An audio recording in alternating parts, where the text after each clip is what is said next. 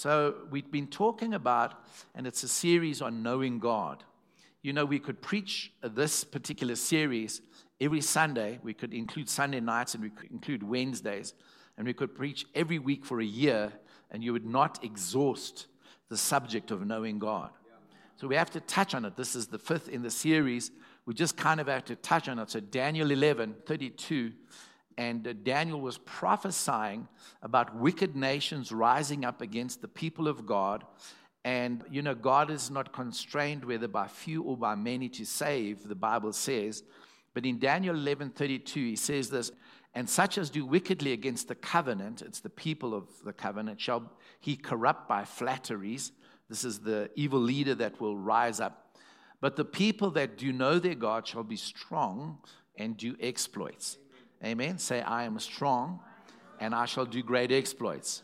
See, you're not an insignificant person or just a number in the kingdom of God.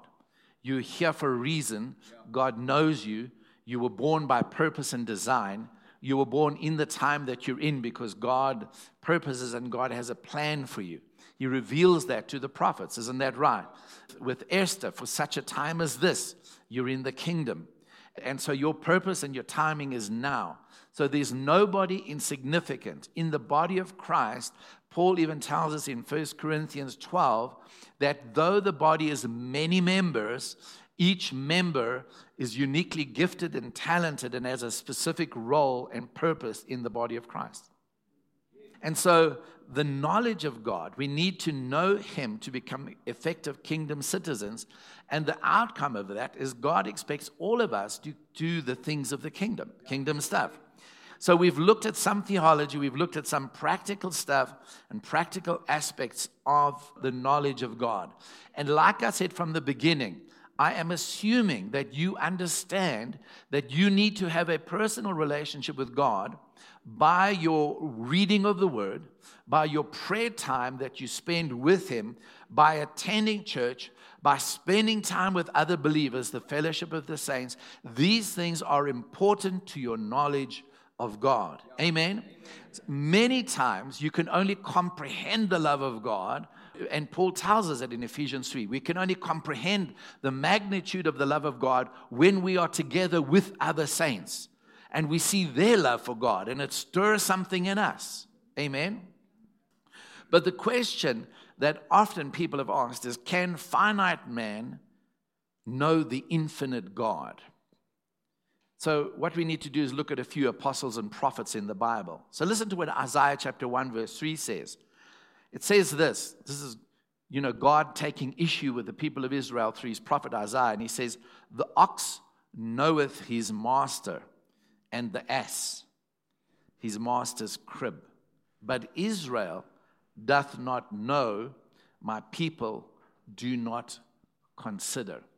Now, it's quite bad when God compares us to oxes and asses. You know, when he's saying, even they know their masters. You know, it's incredible. I'm sure you've all seen the footage of the farms, even game farms. When they hear the vehicle driving that's bringing food, they come running. They don't attack the one that's giving them food. They know their master. And God says, My people don't know, and they don't even consider their relationship with me. Job says, Can you fathom the mysteries of God?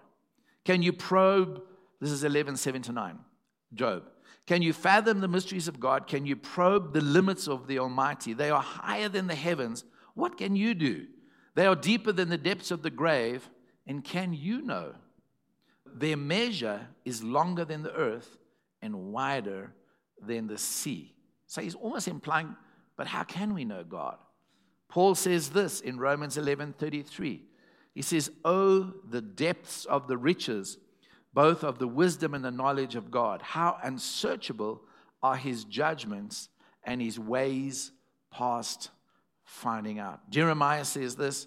This is what the Lord says. Let not the wise man, Jeremiah 9 23 and 24, let not the wise man boast of his wisdom, or the strong man boast of his strength or the rich man boast of his riches, but let him who boasts boast about this that he understands and knows me. So one says, You don't know me. Another says, How can we know him?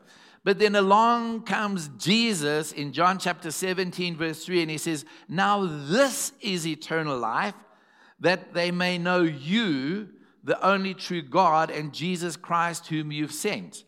The only way we can have a relationship with God is to look at Jesus because then we know and understand God. Amen.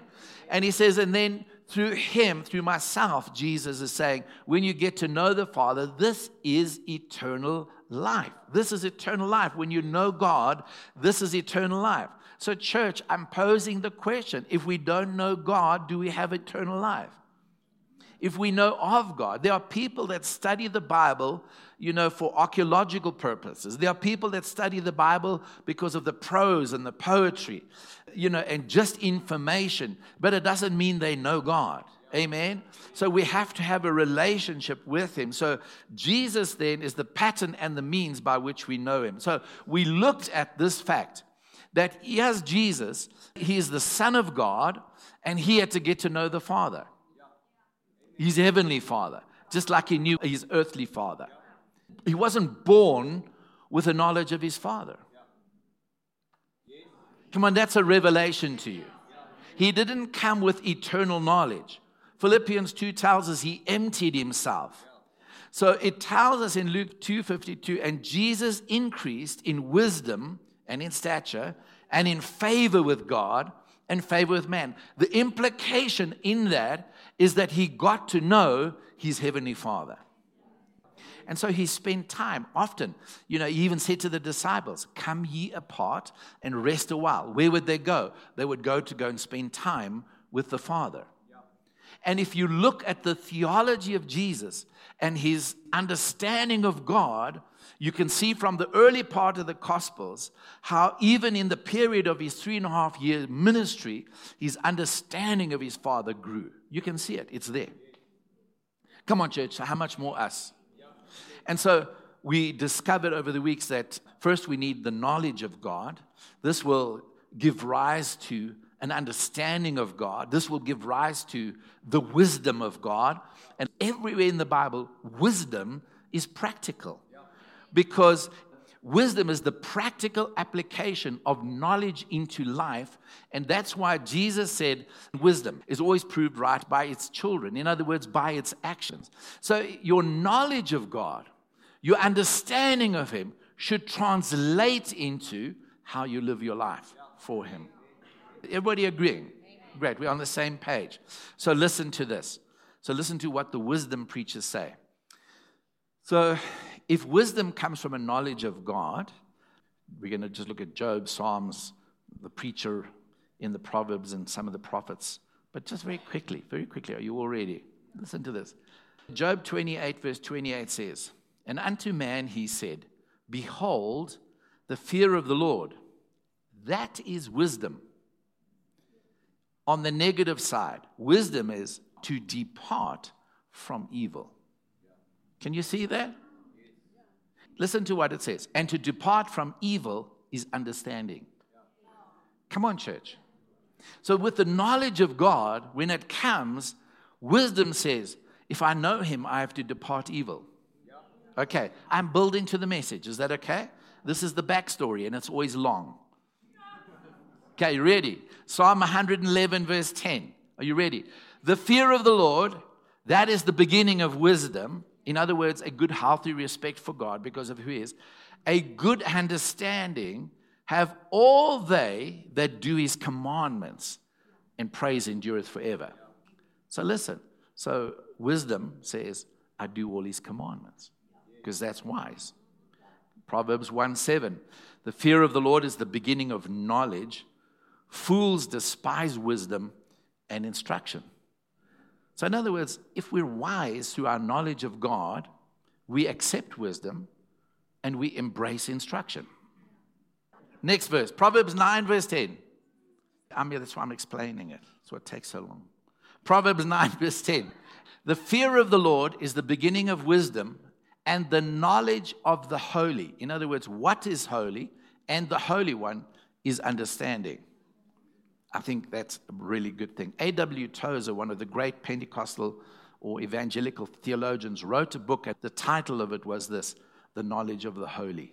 If you ever see it, A.W. Tozer, The Knowledge of the Holy, profound work. Okay, you all ready? Now listen to this. The fear of the Lord is the instruction of wisdom, and before honor is humility. And these are profound. I mean, we could even stop now and go like, wow, that was an awesome message, eh? I haven't even got there yet. All right, ready. Isaiah 33, verse 6. And wisdom and knowledge shall be the stability of thy times. If you ever want to know the word of the Lord for now, this period of time, there it is. Wisdom and knowledge shall be the stability of thy times. What was your stability during the last two years of COVID? Wisdom and knowledge. And the strength of your salvation. The fear of the Lord is your treasure. Come on. The fear of the Lord is your treasure. The fear, the respect, the knowledge of God is your treasure. Come on, that's a great treasure, isn't it? All right.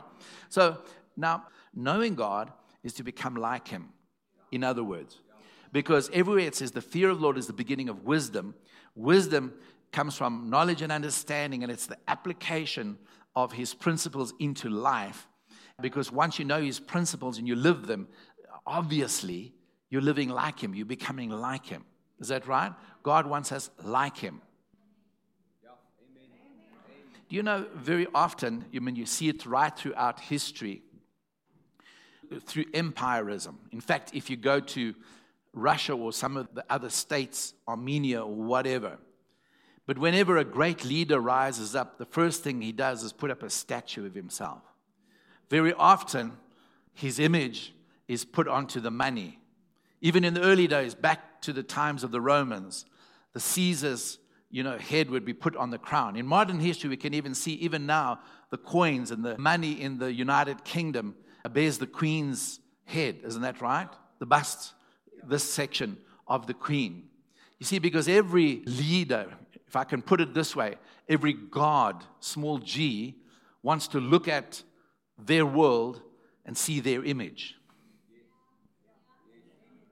So the God who created everything wants to look into the world and see his image. And so he created Jesus, who was the first, and he looked into the earth, and there's his image reflected. And this morning, when he looks into this room, he sees his image reflected. Come on. Amen. Because we bear the same image and likeness as Jesus. Is that okay? So it's summed up in a beautiful Beautiful verse. And the Sunday school teachers are teaching the children. Let's look at Galatians 5, verses 22 and 23. And it tells us that there is the fruit that comes from the Spirit. Now, how many of you know, all of us who've been born again, we have the Spirit of God living inside of us? Is that okay? The baptism in the Holy Spirit is another dimension, another experience with the Holy Spirit. But when you give your life to Jesus, He indwells your spirit, and it can either be the Holy Spirit or it can be your spirit that bears fruit. Either works. So in Galatians 5 22, it says, But the fruit of the Spirit, of the Holy Spirit, but more accurately, the fruit of your spirit when the Holy Spirit is living inside of you is what? Love, joy, peace,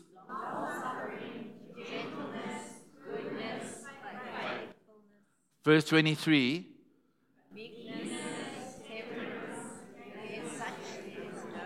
All right, now we're going to put it into the New International Version because Bev says you don't understand the King James. Okay. Bev says she doesn't understand the King James. So let's go back to verse 22. It puts it in more modern English, all right? But the fruit of the Spirit is Love, joy, peace, patience, kindness, goodness, faithfulness, gentleness. Whoa, whoa, whoa. You can just stop there. Nine gifts of the Holy Spirit. Is that right? You know, often we read it and we go, love, joy, peace, patience, kindness, gentleness, meekness. Wow, these are awesome. And we kind of wonder why self control is tagged onto the end. I mean, what, what's that? I mean, love sounds much nicer. And so does joy, you know. We just love everybody and woo, woo, we're happy and we've got peace and all this kind of thing. But do you know why self control is put on at the end? Can I tell you why? Because without that gift, none of the others are possible. If you're not in control of your spirit, love is not possible, joy is not possible, peace is not possible. Okay, that was a revelation, eh? Yeah, I got it from Bev. because Bev's just like Jesus. Okay. So love, joy, so self control, self control. So everybody say self control. Isn't it amazing? How many of you have been around people, know of people? If they're here at the church, don't raise your hand. But how many of you have been around people who are controlling? Only four of you. I really thought there's going to be a whole lot more. Okay, how many of you have been around control freaks? You know, God doesn't want you to be controlling, He wants you to have self. Self control. Controlling people are people who do not have, they don't have self rule, they don't have self mastery, so they're trying to master someone else. They think they are the masters of the universe. Amen. And so, control or to be controlling is an issue that stems from the fall. And every human being, to a degree or other, is a little bit of a control freak. Every one of us. Because the thing that we fear is to be out of control. But you know, God always talks about it. Mean, there's so much in the Bible, but the control needs to start in self. Is that okay? It's amazing that you hear people then they always want to conquer and overcome, subdue, have dominion, but they can't rule their own spirit. Can we just take it a bit further because it went quiet at that moment? So I just need to get another blow in. Everybody wants to do spiritual warfare and cast out and bind and, you know, bring down demons and all kinds of things. But they can't win their own warfare on the inside of them. Okay, somebody now has got to say amen. Otherwise, I think I've got a room full of people feeling guilty now. And so, self control. God wants us strong. God wants us mighty. God wants us powerful. God wants us to operate in rulership, authority, dominion. But let me tell you, you can have no dominion over demonic forces if you don't have any dominion over your spirit. Because you are subject to its influence. So he's made us to be kings and priests. Now, we all know the power of love, incredible power in love, incredible power in joy. Joy is really a weapon of resistance. The joy of the Lord makes you strong. Peace, the incredible, the fortitude that peace with God gives you is amazing. You find a person that is just at peace. The peace that is in them can affect and influence you. But we never talk about, very seldom visit the subject of self control. So, how's this tied to the message, Pastor John? Well, they that know their God shall be strong and do great exploits. And I've already hinted at it. If you don't have self control, it is directly related to the amount of or the lack of love, joy, peace, patience, kindness, meekness, gentleness inside of you directly related. So let's just talk about a few things. I'm going to just talk about, you know, just extract some wisdom from Proverbs. Can we do that? Okay, so let's look at Proverbs 16:32. In Proverbs 16:32 it says, "He who is slow to anger is better than the mighty. And he who rules his spirit we can put it back to the King James. He who is slow to anger is better than the mighty, and he who rules his spirit than the one who takes a city. In other words, quite the reverse is true that if you're not slow to anger, you are not better than a mighty person. And if you can't rule your spirit, you are nowhere near like a person who can take a city. Can you see what I was saying? If you win the battle inside, you can win the battle out there. If you can control your temper, you can be like the warrior who single handedly takes a city. But we want to dominate and gain territory out there in the kingdom and in the spirit, but we can't rule on home turf. What's happening inside here? We're out of control. Say amen. This is a practical message. All right, are you all ready? Proverbs 25, 28. And then I'm just going to give you some pointers. Is that okay? Whoever has no rule over his own spirit is like a city broken down without walls. Come, this is amazing. Every city in biblical times was a walled city because no weapon at that time could penetrate the city. Did you know that Jericho the walls were so high and so thick they could race four chariots next to each other around the top of the city wall.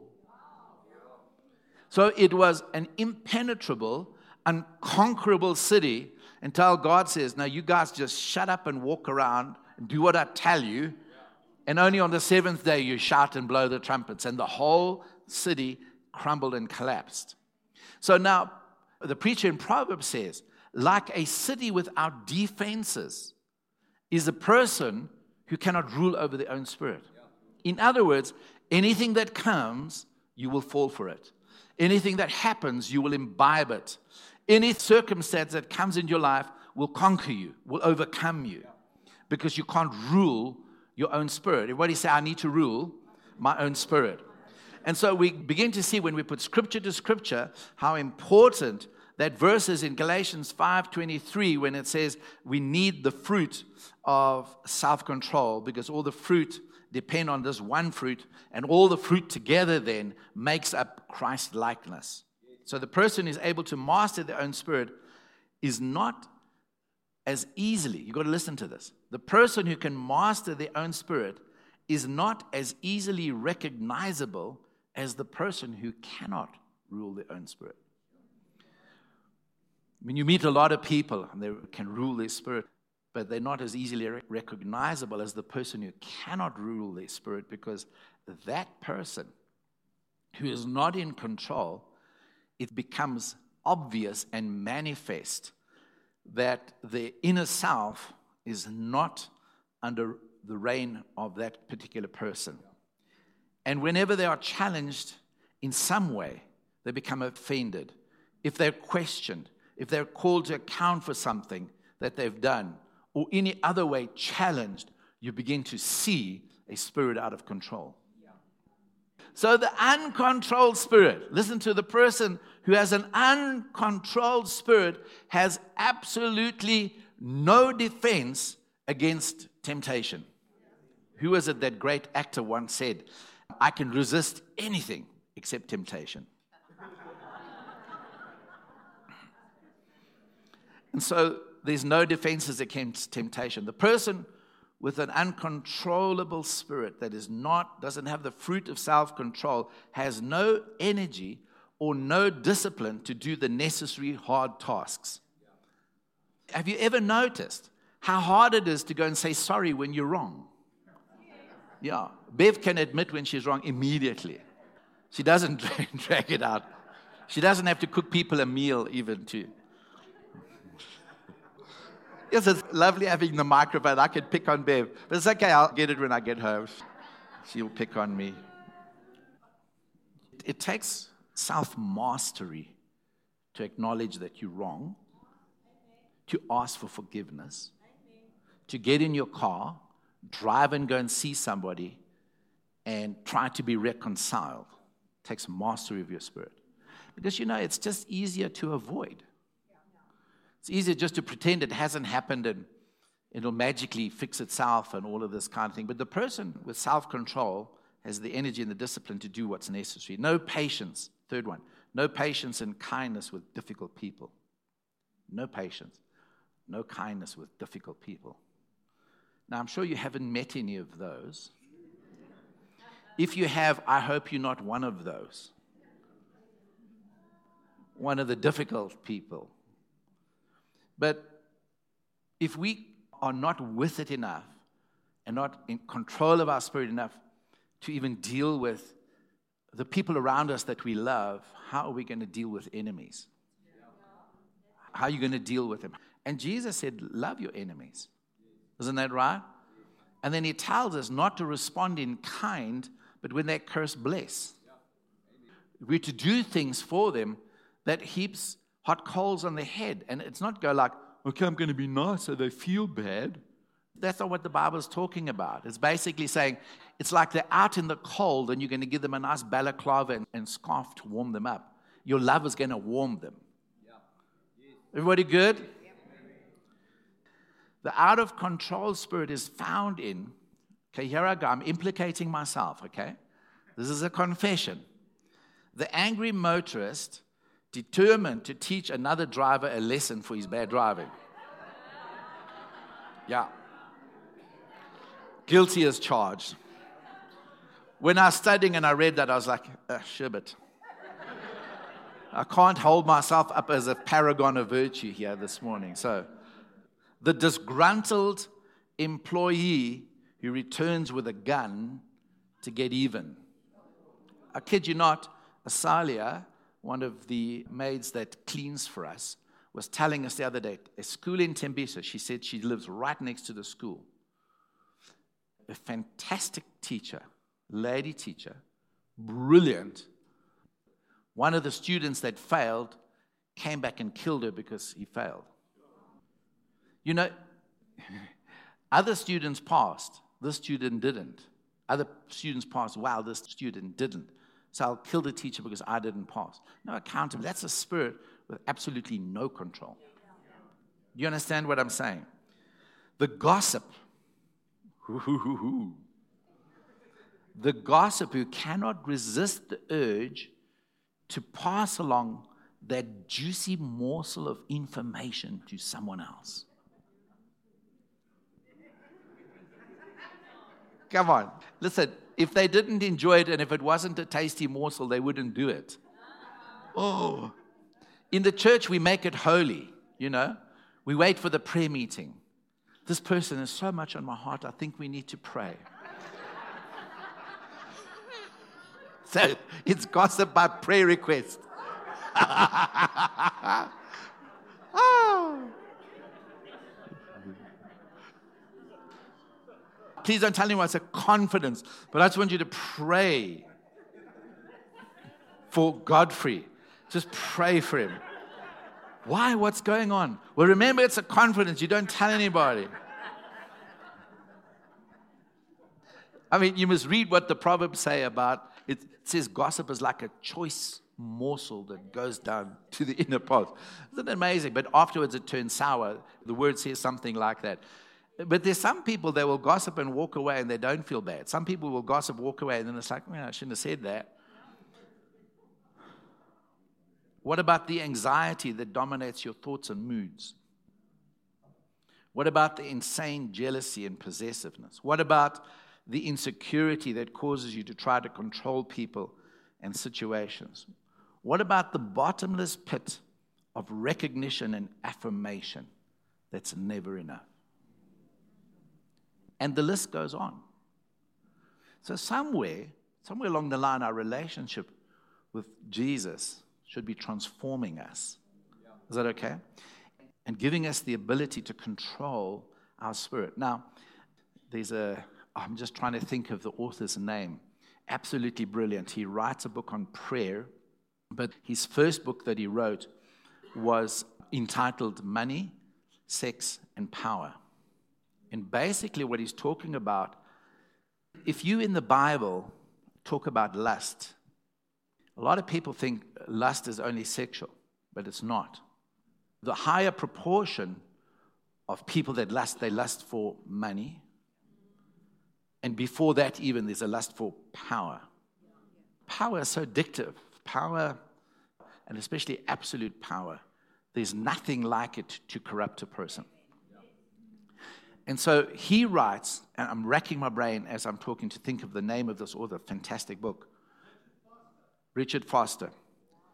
And uh, he also writes The Celebration of Discipline. And then he writes a fantastic book on prayer. Those three, absolutely brilliant books. So Richard Foster, I read all, I consumed those books. His book on prayer, I just I read over and over and over again. It's powerful. Okay. So money, sex, and power. So, money, people can lust after money. And, you know, with it, position, you know, glory, success, because it gives you power, it gives you say. I mean, just recently during the pandemic, we see how almost unlimited money gave Bill Gates a great say in the WHO. Not a medical man, but it bought him a position of influence and say top levels where they can speak over governments and take control. Everybody with me? Okay. So we're not going to talk at that high kind of level, but let's talk a little bit lower down and just say, even money, don't pursue money, pursue God. Is that okay? But at the same time, be faithful in developing yourself in your career. Is that okay? It goes about goals and motives. So, in other words, there's an appetite within us. And if we're not in control, that appetite will overtake us. I don't know if you've ever noticed, let's just talk about physical appetite. I don't know if you've noticed how your appetite can speak to you. You can say, Gosh, I need to shed the Christmas roast and the, oh my word, I've put on two kilos or something like that. On Monday, it's always on Monday. I don't know. We never start now. It's on Monday. So on Monday, on Monday, I'm going to start dieting. I noticed it with fasts. On Monday, I'm going to start a 40 day fast. You can't start a fast on a Friday, for heaven's sake. Monday's a good day. So on Monday, I'm going to start to fast. And, you know, let's just say it's Friday. And on Monday, I'm going to fast. Oh, my word. Friday, Saturday, Sunday. I want pap en wors. I want Kit Kats. You know, I start to crave everything that my body knows is not going to get for 40 days. You know, and you just about eat the ox. You just about eat the whole lamb. You just about eat a whole chicken before Monday. It's terrible. Then you start on Monday, and for three days, you've got a blinding headache because your appetite suddenly started going, ish, my throat is going to be cut for three days. I better do something about it, you know? So, the appetite. And that appetite you can call lust. So, the control of the appetite at all times is essential. So, listen to what Proverbs 23, verses 1 and 2, and then we're just going to run through a few things. Listen to what Proverbs 23 is graphic language. And it doesn't just refer to your eating habits, okay? But listen to this. When you sit down to eat with a ruler, consider carefully what is before you and put a knife to your throat if you're a person given to appetite. In other words, before you make a fool of yourself, just stick the knife here and say, okay, that's enough. Giving into appetite. And so we need to take control of our appetites, even if it's drastic. So here it goes. Number one, a person with self control can accept chastening from God and appreciate his discipline. So Proverbs 3 verses 11 and 12 and there's many but I'm not going to go into all of the verses. If anybody wants more verses you can get my notes. Proverbs 3 verses 11 and 12 said, "My son did not despise the chastening of the Lord, nor detest his correction. For whom the Lord loves, he corrects, just as a father the son in whom he delights. Come on, all of you work in a place. We have employers here, but we also have honest people here. And that is the hardest employee to deal with is the employee that you cannot correct because they always self justified always, who never admit it, but who can accept correction and discipline. And sometimes it'll come across as a criticism. Criticism is either negative or positive. Is that okay? I discovered a lot of criticism when we started televising on television, Spirit Word Channel. Do you know why I wear such nice shirts these days? It's not because I'm rich, it's because Marius and Yanni are rich. But I remember one day telling them, I was so hurt. Because, yeah, I'm broadcasting on television and we're reaching 2 million people and it's worldwide. And I'm thinking, this is awesome. Sooner or later, somebody's going to write and go like, what a revelation. Just preaching and teaching word. You are amazing. The first email I got is, you need to buy yourself some more shirts. We're tired of seeing the same three shirts. Dis erg, nee broer. I promise you. I was like, I wanted to reply to them and say, All right, big mouth, send me money and I'll buy more. Idiot. And then I wanted to say, and P.S., did you get anything out of the sermon? I didn't. I resisted the temptation. But the second time it happened, I did say something. Remember when the days when I was wearing my shirts out? Somebody wrote to me from Pretoria and told me that I was misleading the youth of South Africa. I need to wear proper shirts, tuck them in, and wear a tie and a jacket. So I wrote back and I said, And what did you get out of the sermon? They didn't say anything. They just started carrying on. Da da da da, jy mislady, ja, van South Africa, da da da da. So I wrote back and I said, Who appointed you my fashion guru? I was exercising self control because I was going to say something worse. All right, you accept chastening. None of us likes criticism. Number two, you don't take offense easily. In other words, you are hard to offend. Now I'm just being quiet here. I'm just I'm not saying anything, just letting the dust settle. You're hard to offend. Hard to offend because you're in control of your spirit. So listen again, Proverbs. That's why there's 31 chapters. It's a chapter for every day of the month. You know, in February you read three extra on the 28th or 29th. Okay. The discretion of a man makes him slow to anger, and his glory is to overlook a transgression. Okay, say amen, because that was good. And uh, 1 Corinthians 13, verse 5 says, Love is not easily or it's not provoked.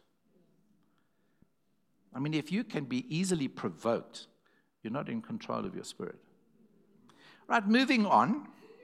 Number three is a lot more in between, but I'm watching the time. You can receive criticism without feeling inferior about yourself, A, and B, the necessity to absolutely defend yourself, you know, to fight tooth and nail. Proverbs 9 8 says, Rebuke a wise man and he will love you. Proverbs 17 10 says, Rebuke is more effective for a wise man than a hundred blows for a fool. No one enjoys being criticized. I promise you, I do not. I do not enjoy being corrected. It's not my favorite thing. My favorite thing is being praised and encouraged. That's my favorite thing. If Bev praises me, encourages me, and she puts her arm around me and just gives my back a little scratch, I'm like a puppy dog with six tails and they're all wagging. okay? But I have to learn how to take rebuke, how to take criticism. Yet, it's a constant in life. Criticism, positive and negative, is a fact of daily life. And so, if you intend to do anything significant for God, if you want to be strong and do great exploits, then we need to start learning how to handle those things. Is that okay? And, you know, there are times, very few, very few, very seldom, where you allow me to respond to the issues you raised, because most often than not, it sounds like self justification. It would probably be better to say, Thank you very much. I'm going to go and consider and work it through. I'll chat to my wife, I'll chat to my husband, I'll speak to my leader, I'll speak to those around me. And if there's something in that that I can take out, I'm going to take it out. So, in the meantime, thank you very much for bringing it to my attention. And would you please pray for me? It's getting hard, eh? It's getting harder. How many of you want to still know God, be strong, and do great exploits? Ah, then I think this is the right message, eh? Number four, guard your tongue. Bev doesn't have any weaknesses only strengths. But one of her strengths that is not as strong as the other strengths. Control your spirit, no retribution.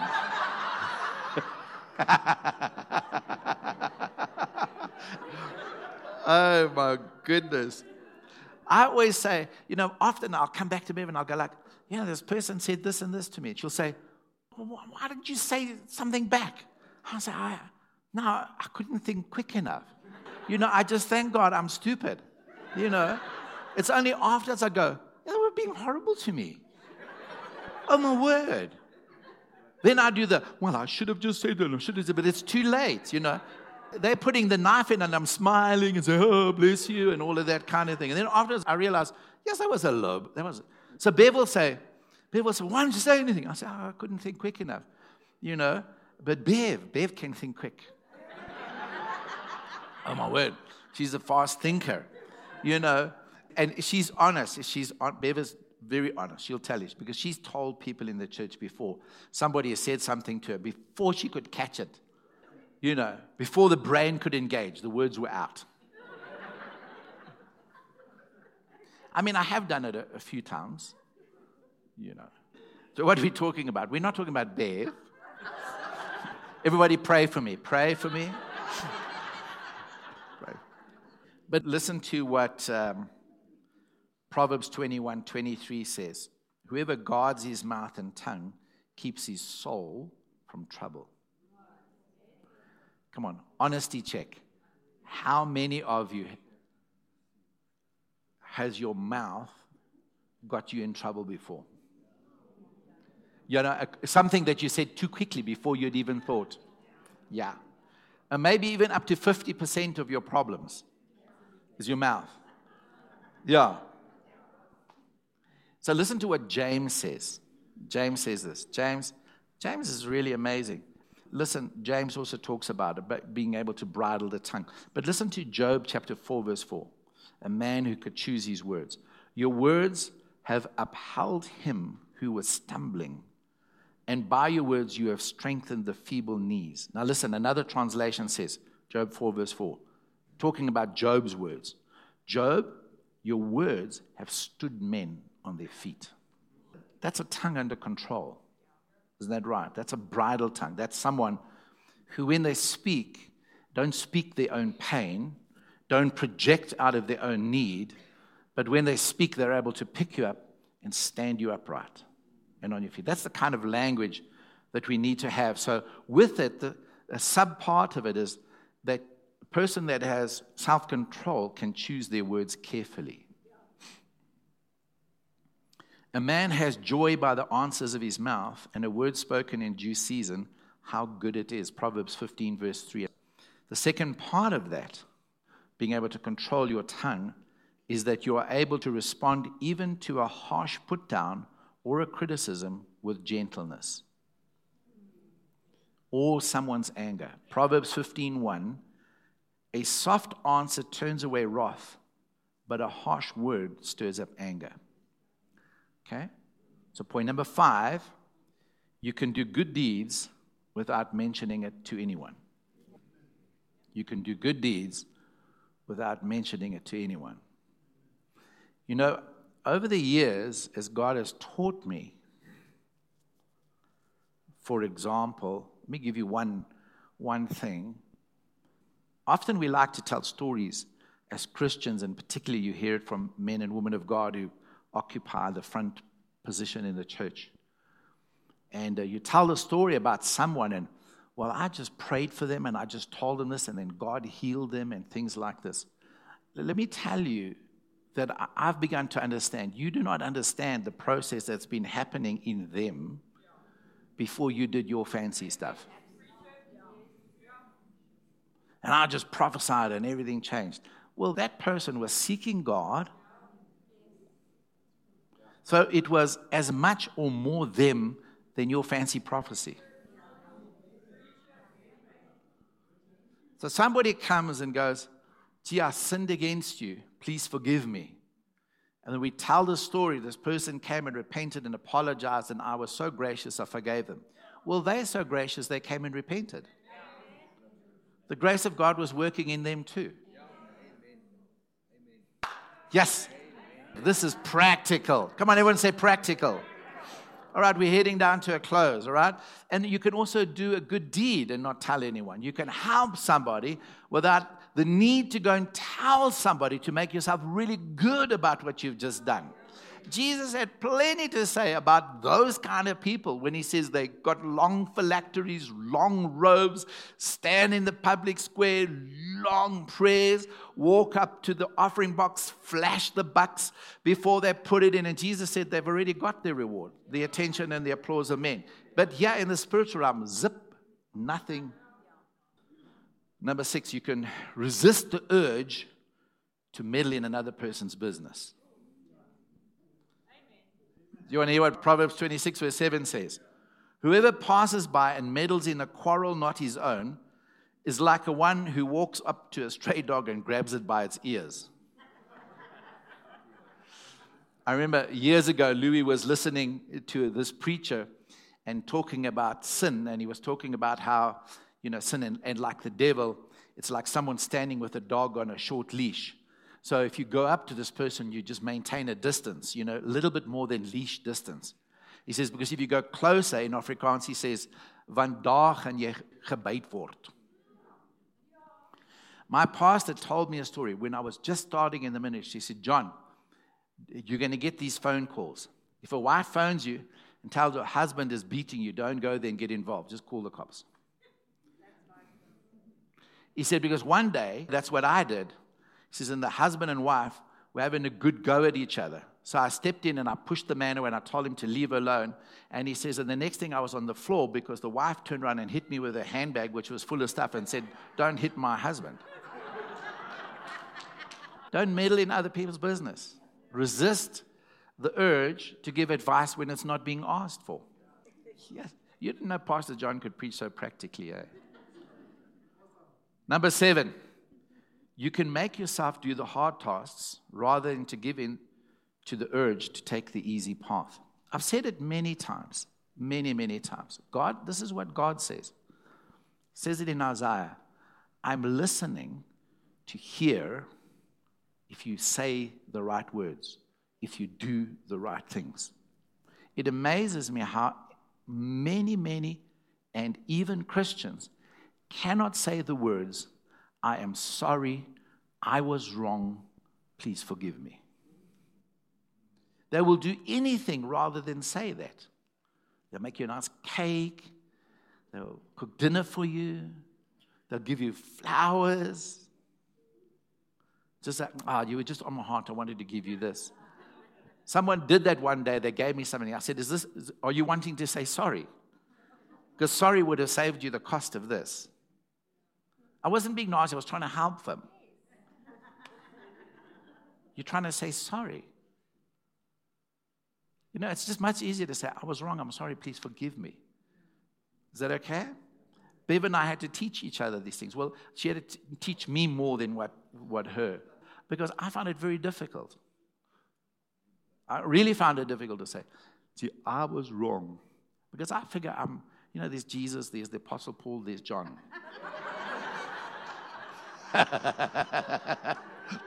I'm joking.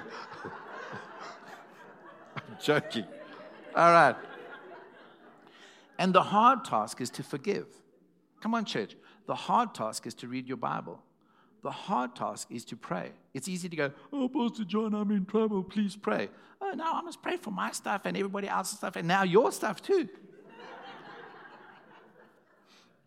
you know, it's not biblical. Is that right? I like what Bruce Milne says. He says, Go to the throne before you go to the phone. So have the strength of character, the discipline to do the hard tasks.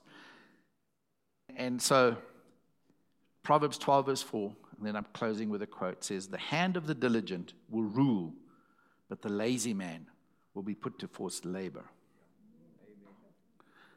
Can you see the the importance, the vital reason why we need to be in control inside here.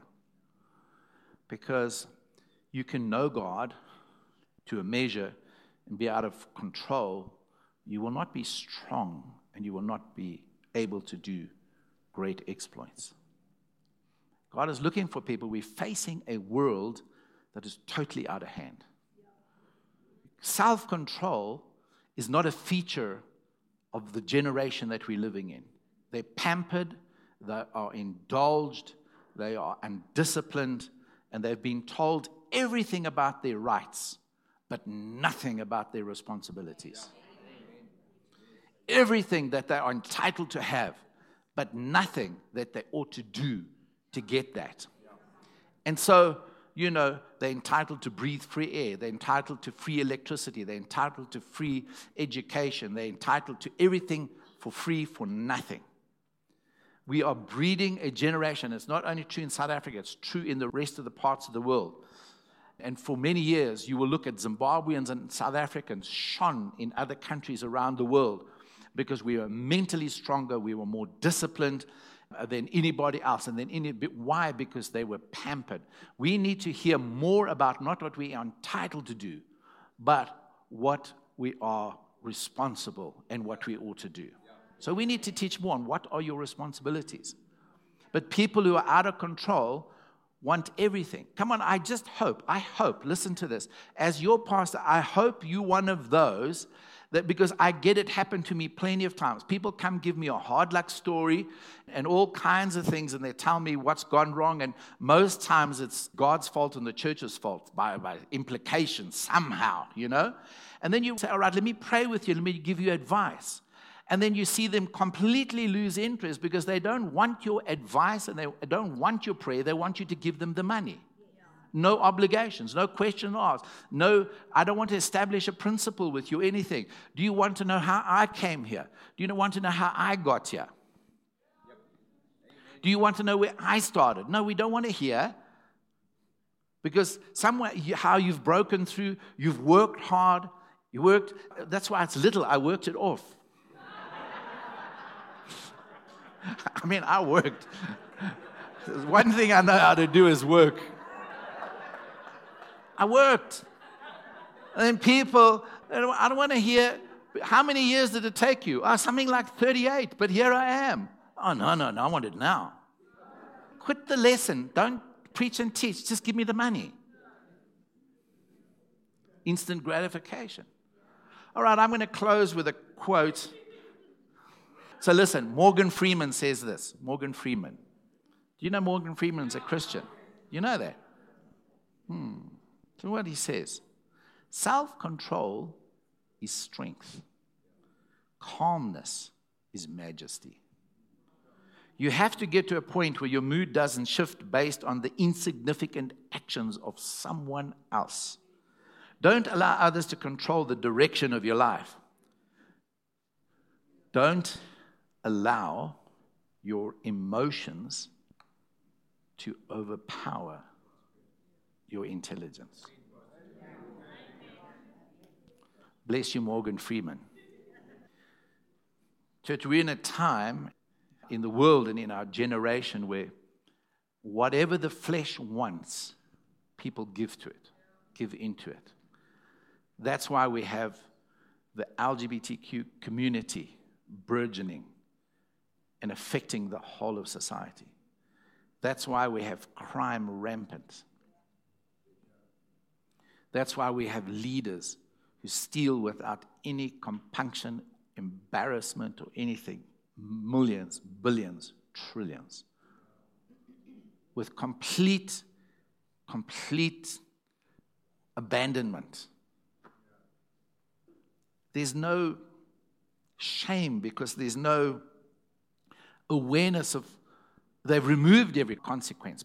But just sort of the moral fiber, the integrity that should be just normal to us as human beings. They don't even have that. And not only here in South Africa, right through Africa, right into the rest of the world.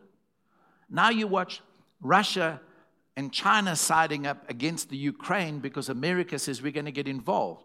And when you look at that picture, you see little boys in a playground fighting over marbles.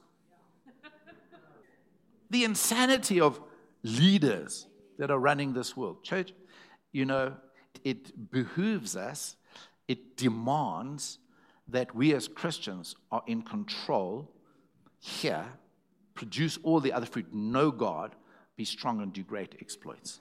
So let's bow our heads and pray. Father, we just want to thank you this morning for your amazing word. Lord, your word is so rich, it's so full, so powerful.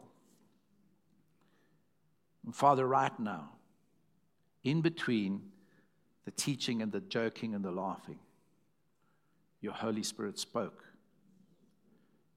to all of us in some area or the other. And Father, right now, with our heads bowed, our eyes closed, now it's not about my husband, it's not about my wife, it's not about the boss, it's not about my children, it's not about the brother or sister in this church or anyone else right now in this moment. This is about me. What you said to me. And Father, I just pray.